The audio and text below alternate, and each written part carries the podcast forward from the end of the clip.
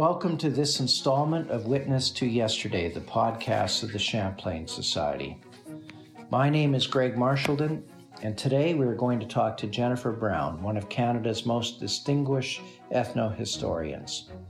Formerly professor and director of the Center for Rupert's Land Studies at the University of Winnipeg, Professor Brown fostered a much greater understanding between scholars, the general public, First Nations, and Metis communities.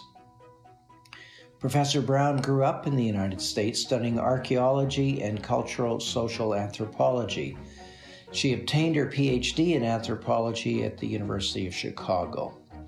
Her dissertation research was turned into a very influential book, Strangers in Blood Fur Trade Company Families in Indian Country, that was published by UBC Press in 1980.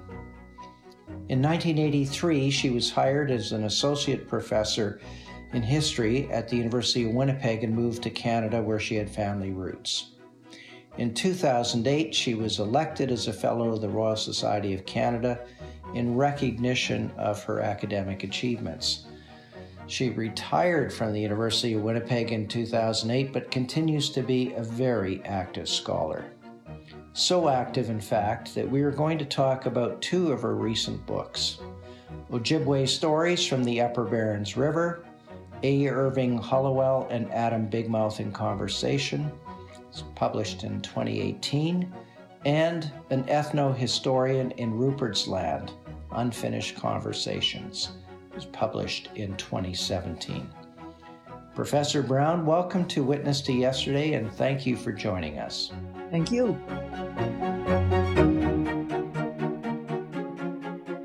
Well, please tell us a little bit about your family roots in Canada and how they might have influenced your career choices, including uh, your move to Canada. Well, my parents grew up in Toronto. They both went to the University of Toronto.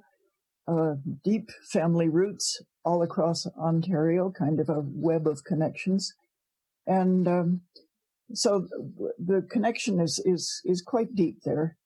And um, my par- my father got his PhD at Columbia University in 1934 in uh, French literature and history of science. And uh, in the 30s, there were very few academic jobs of any sort in Canada, and he ended up uh, spending his whole teaching career in the States, uh, mainly at Brown University. So I was born in Providence, Rhode Island. And uh, so that's how it happened that, um, you know, he's a Canadian who actually never gave up Canadian citizenship, always had a green card, and uh, uh, stayed in the States until he retired to back to Ontario in 1972. So um, uh, many many connections there, many relatives, many ancestors. Uh, one of whom was his grandfather, Egerton R. Young, who was a Methodist missionary and preacher who uh, served in northern Manitoba for a number of years and um, ended up writing about that experience and preaching about it and so on. And um, that was one source of interest in for me in the Northwest and in Ontario and Manitoba as well as Ontario.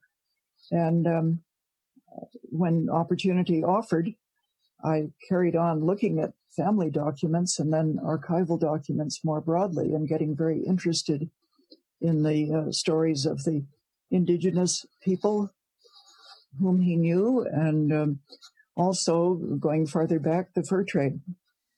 You describe yourself as an ethnohistorian, and uh, perhaps erroneously, I've always thought of this as someone who combines the use of primary documents on the on the one hand, that's the typical historian, with ethnographic sources that are typically generated by anthropologists uh, in their role as participant observers. What I'm really interested in is what is your definition of ethnohistory, and why do you invariably describe yourself as an ethnohistorian?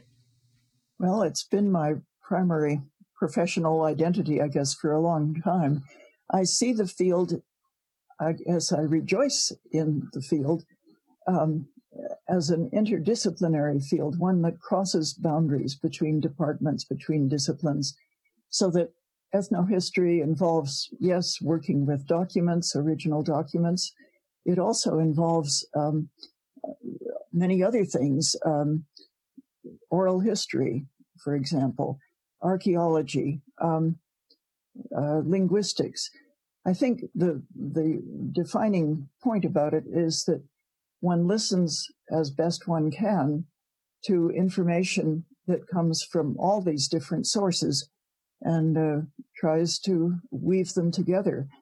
And um, yes, it's anthropology and history, but it's also drawing on linguistics, on issues of translation, for example, archaeology.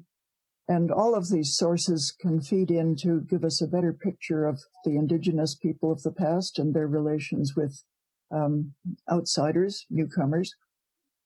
Well, let's start with your most recently published book, Ojibwe Stories from the Upper Berens River.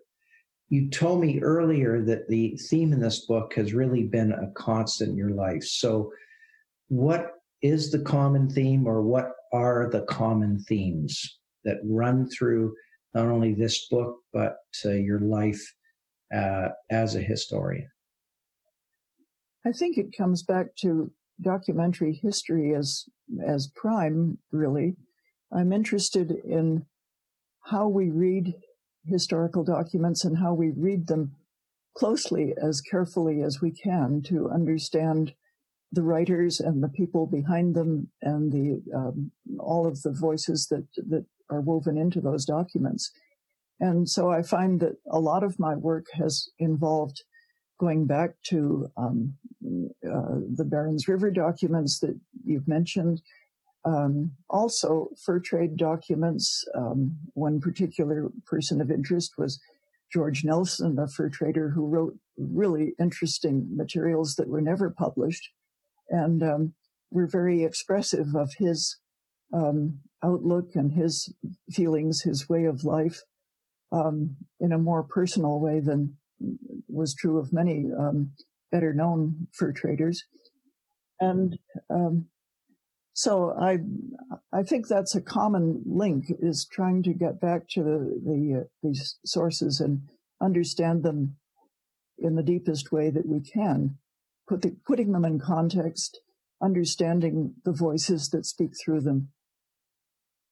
I was fascinated by uh, Adam Bigmouth's stories and the way in which he told them to American anthropologist A. Irving Hallowell. Can you tell us a bit about both of these individuals? Well, Hallowell was an American anthropologist who taught most of the time at the University of Pennsylvania, Philadelphia.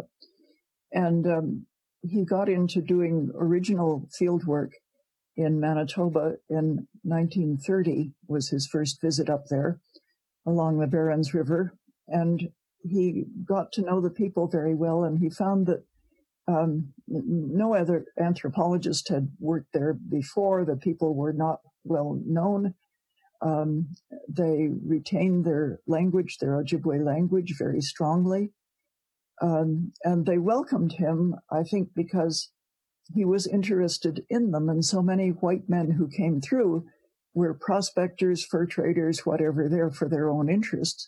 And Hallowell was there to learn as much as he could about, about the people. So he really established a good relationship with them.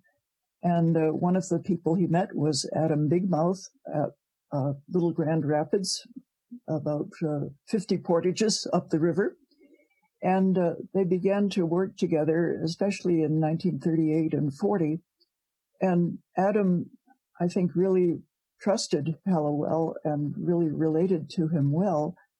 And so they sat for hours with um, William Berens, the chief from the mouth of the river, the Ojibwe chief who was bilingual, who served as interpreter. And Hallowell just wrote as fast as he could. He didn't have a tape recorder or a video camera or anything of the sort. He just took enormous numbers of notes, recording all of the stories that Adam was willing to tell him. And um, so it was a, a, evidently a, a, very cordial relationship. And um, Hallowell never got around to publishing those stories, most of them himself. So they sat for a long time in archives in Philadelphia and in the uh, Philosophical Society there. And when I was working on those materials, I um, began to make photocopies, as one does, of material and uh, copied a great many of the stories. And there they sat until I retired, and I had time to really discover how important and interesting they were. And so that's when I started the process of uh, transcribing and reading them closely and uh, decided that they really needed to be brought forward as, as very important source materials. A while ago, you published something that was reproduced by the Champlain Society and how to edit historical um, journals, diaries, and narratives of this type. So, how exactly did you edit this exchange and then provide us with the context for each of the vignettes that you presented? Well, I think what really helped was that I'd been familiar with the Hallowell work, his writings and so on from the 1970s onward, really.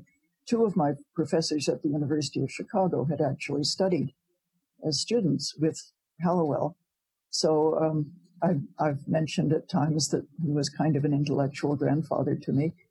And I, I knew his work. I respected it. I thought very highly of it. And when I moved to Manitoba, suddenly the opportunity was there to establish contacts with Berens River people, to actually visit the places that Hallowell had visited, and so on. And um, so that provided very rich context for um, looking at Adam's stories and um, also identifying the people he mentioned, sort of doing the kinship links, who were all the connections that turn up in the stories, and um, also understanding the um, the different beings about whom he told stories, the the Wendigo and the other creatures, the other, as Hallowell called them, other than human persons, who uh, who appeared in people's dreams, who appeared in their life experience, and um, who turn up in the stories that Adam tells. So I I had very rich context um, after having worked with a lot of this material for quite a long time, and so I felt I really could do him justice. I hope in those stories. So you describe Hallowell's influence in terms of your own approach. Are there areas where you differ from Hallowell? Well, I think I differ in the sense that the fields of scholarship have changed so much um, in ways that he couldn't have imagined. Um, you know, nowadays there, it's not only technical that people have have tapes and videos and ways to record in all sorts of ways that Hallowell never had, um, but also the issues of um, uh, working in, in, indigenous communities.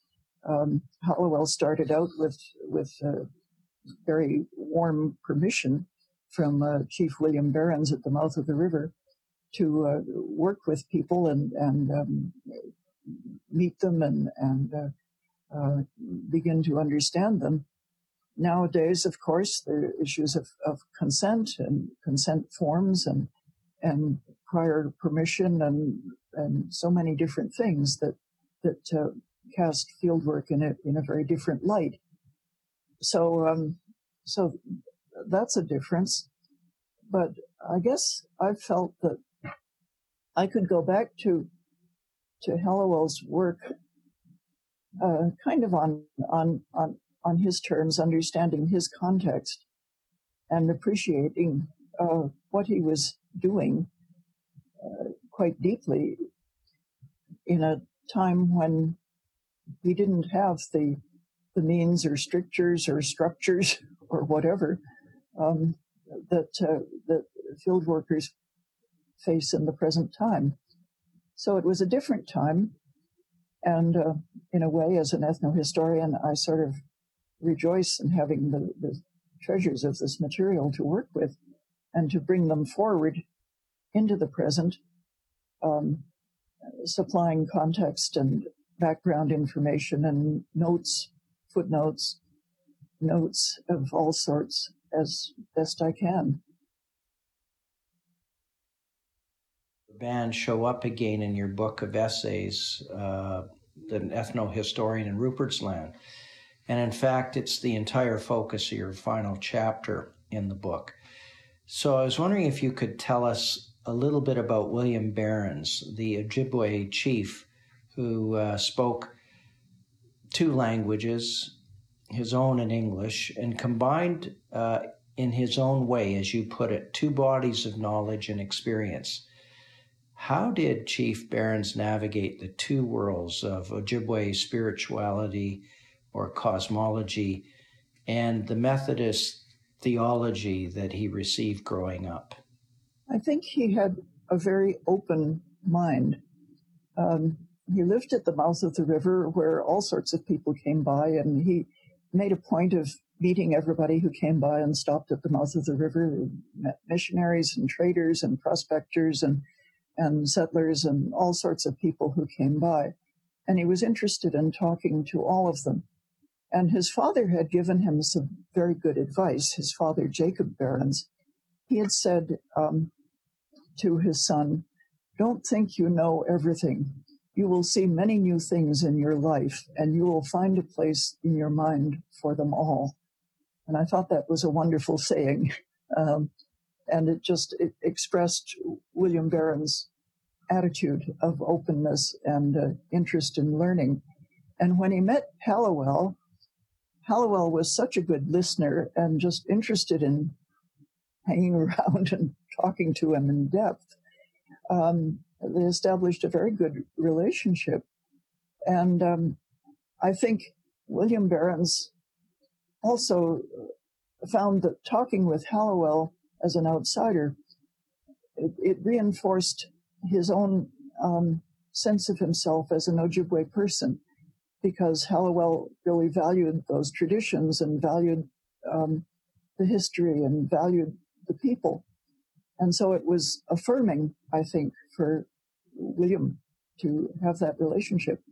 And for Hallowell, it was very, very special that over the next seven years, um, in the summer times, he could return to visits to uh, Berens River and they could go up the river together and meet um, William Berens' relatives uh, up the river who were very hospitable to them. And uh, so the relationship was, was very strong and it was reciprocal and um, in, you know they each got different things out of the relationship but they both had reasons to appreciate it and stick with it well just before uh, i ask you about the reciprocal nature of the relationship it sounds like it was very much reciprocal on both sides we should tell our readers where the Berens River is in terms of uh, it's a river that flows into Lake Winnipeg uh, in sort of the north central part of Lake Winnipeg on the east side. Um, and uh, it goes by various names, but the uh, it's uh, generally known as the Little Northwest. Let's get back to William Berens again and Hallowell. To what extent was their relationship reciprocal? Well, uh, how could I say? Um, of course, uh, Hallowell was was uh, paying William Berens. He was also paying some other uh, Ojibwe men who helped with the travels up the river, and uh, so there there was there was some material return involved. Um, uh, another interesting thing is that Hallowell, when he came, he knew enough, he understood enough that when he came, he also came with gifts.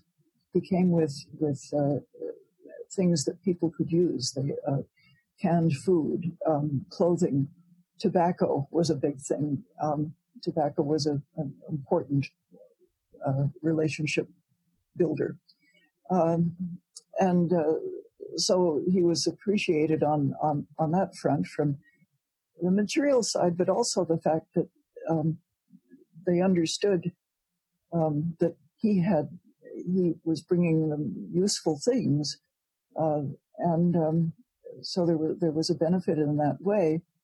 Um, but as I say, I think the fact that um, he was such a good listener counted for a lot because um, nobody else was listening. No outsiders were listening to them on the way in the way that Hallowell did.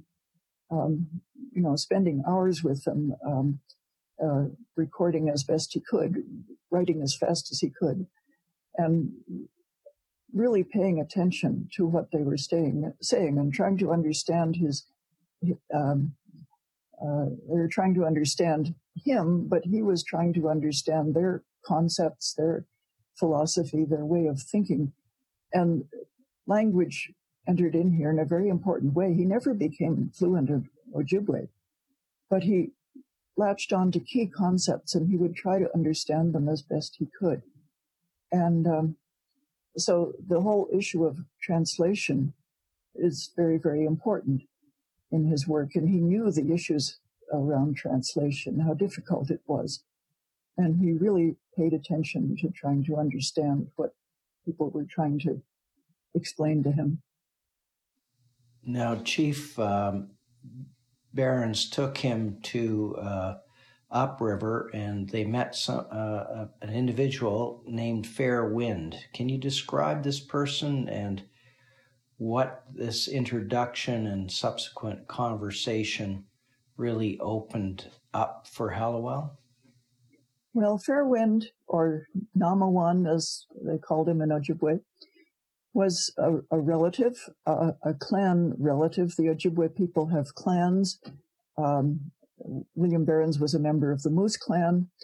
So was uh, so was uh, Fairwind and uh, his relatives up the river, and the responsibility of clan members, people of the same clan, was that you were to be hospitable, you were to be friendly to them, and recognize them as relatives, as cousins, and so on.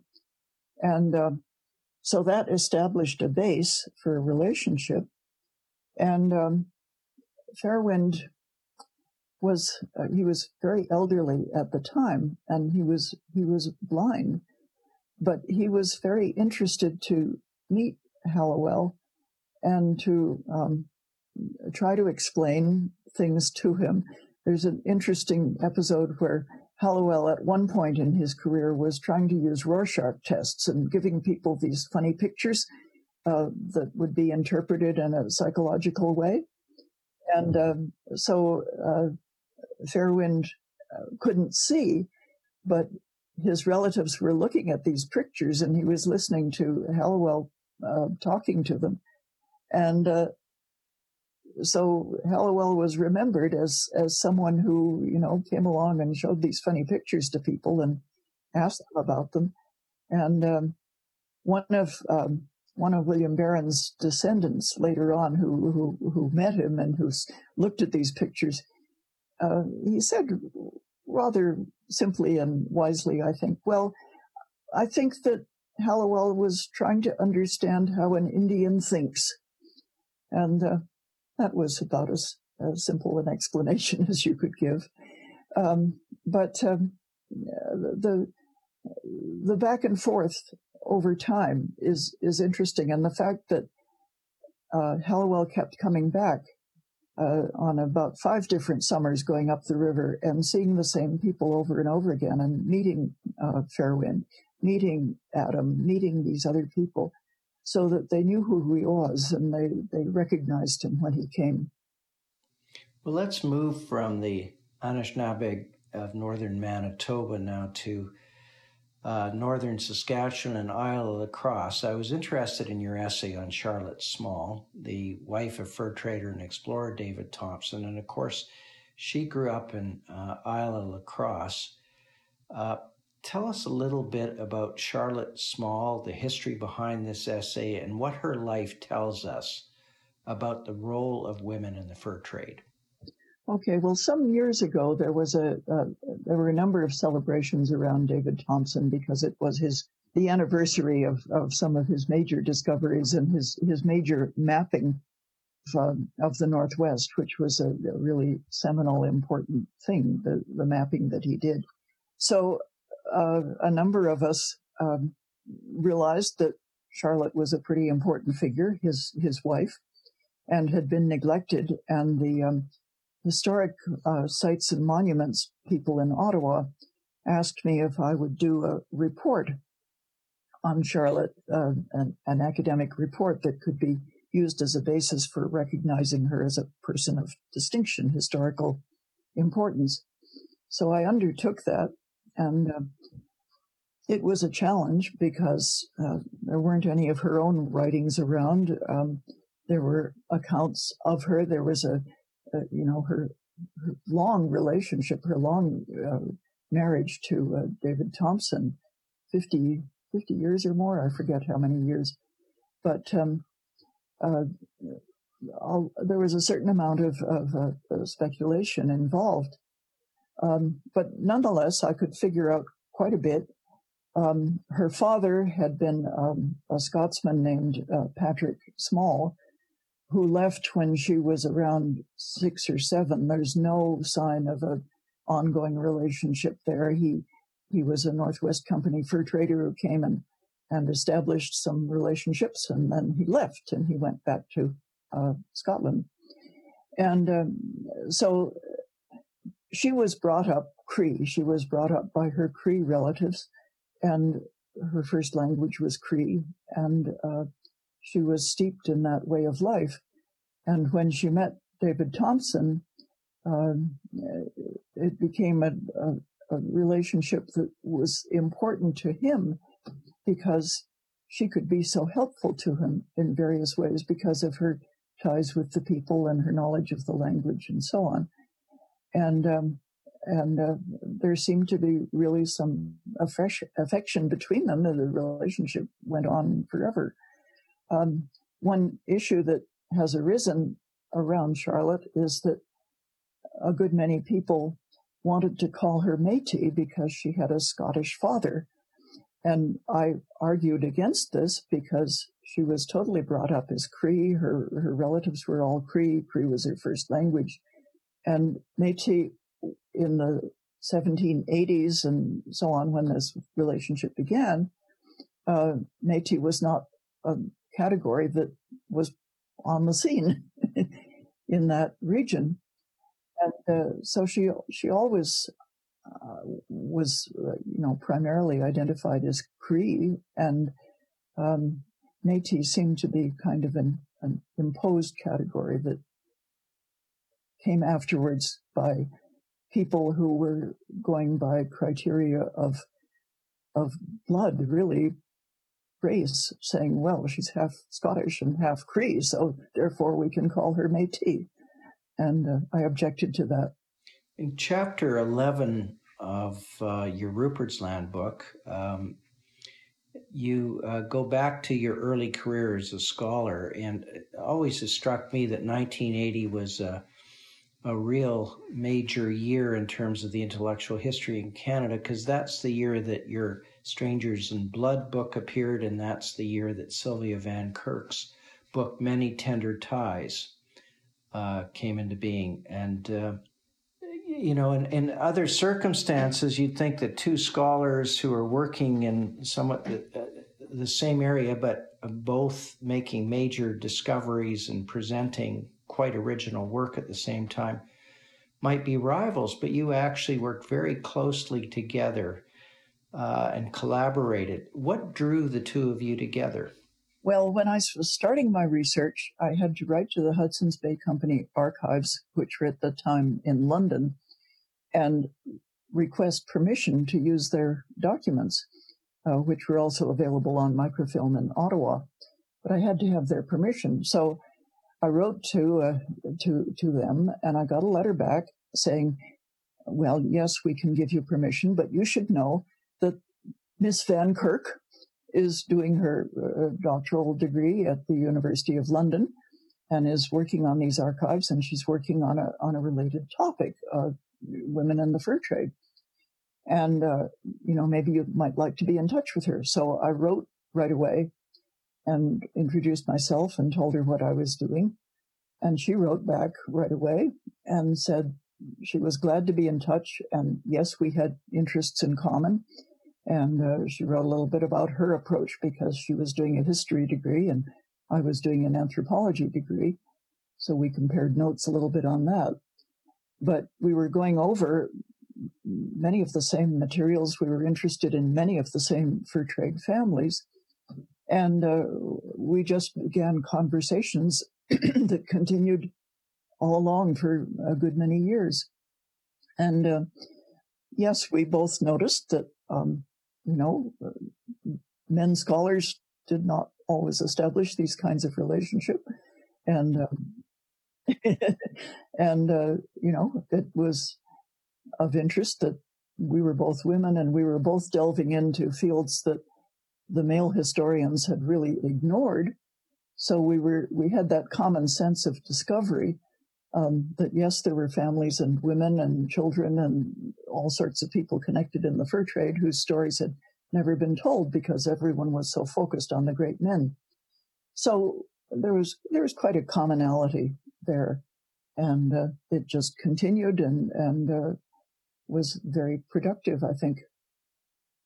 Well, let's move from the early 1980s to the present, and this might be a little bit of an unfair question, but what do you think is the contemporary relevance of your work to today's Canada in light of the Truth and Reconciliation Commission and other efforts to deal with our past as Canadians?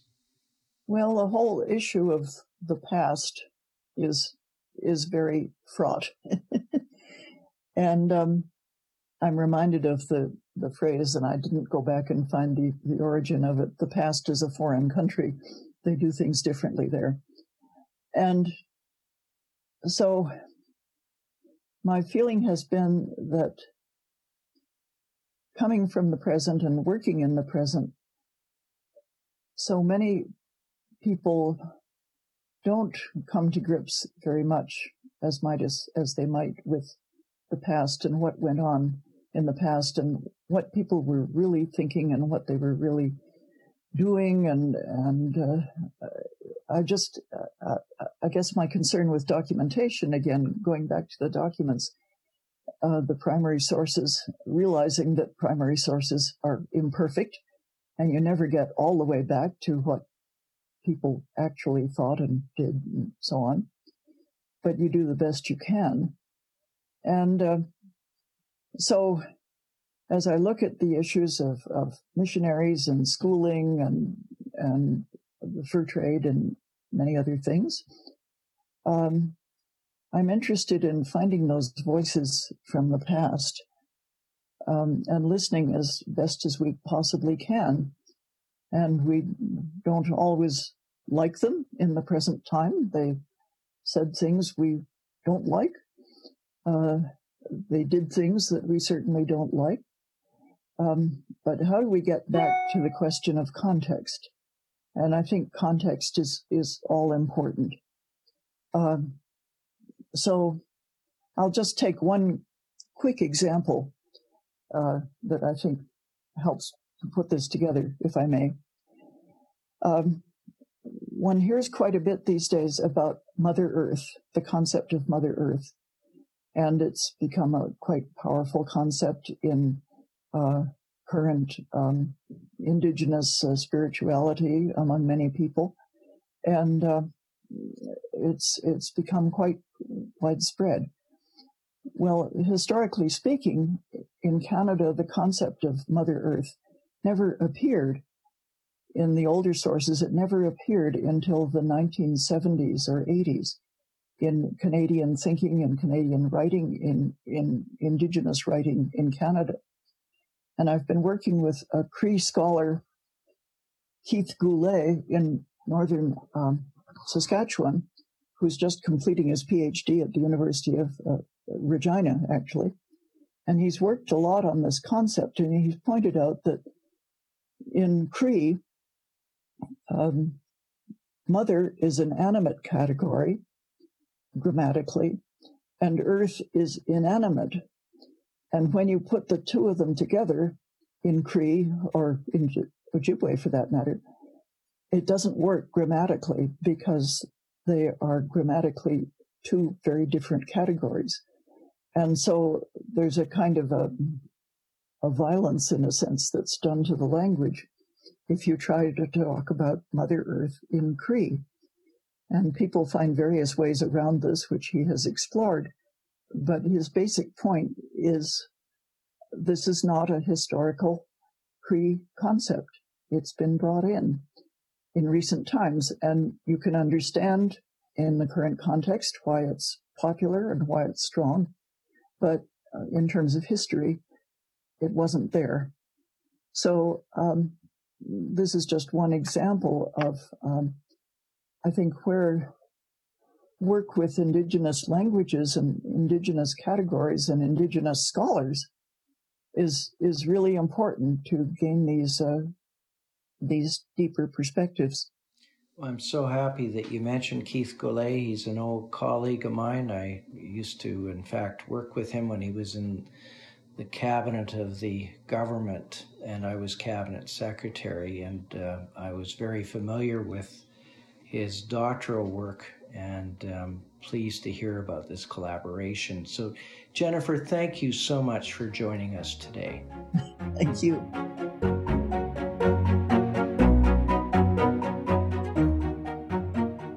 My guest today was Jennifer Brown. She is the author of Ojibwe Stories from the Upper Berens River, A. Irving Hallowell, and Adam Bigmouth in Conversation, published by the University of Nebraska Press in 2018. She is also the author of An Ethno-Historian in Rupert's Land, Unfinished Conversations, published by the Athabasca University Press in 2017 and available through open access. You've been listening to Witness to Yesterday. Please visit our website at www.champlainsociety.ca where you can become a subscribing member and help support the preservation and publication of documentary history. If you like what you've heard, let your friends know by forwarding this podcast through the social media of your choice. This podcast is made possible by the members of the Champlain Society. We want to thank the Hudson's Bay Company History Foundation, the L.R. Wilson Institute of History at McMaster University, and a consortium of Canadian scholarly book publishers that includes the University of Toronto Press, UBC Press, and the University of Ottawa Press. My name is Greg Marchildon. This interview was recorded on December 4th, 2020, in the middle of the COVID 19 pandemic. It was produced by Jessica Schmidt.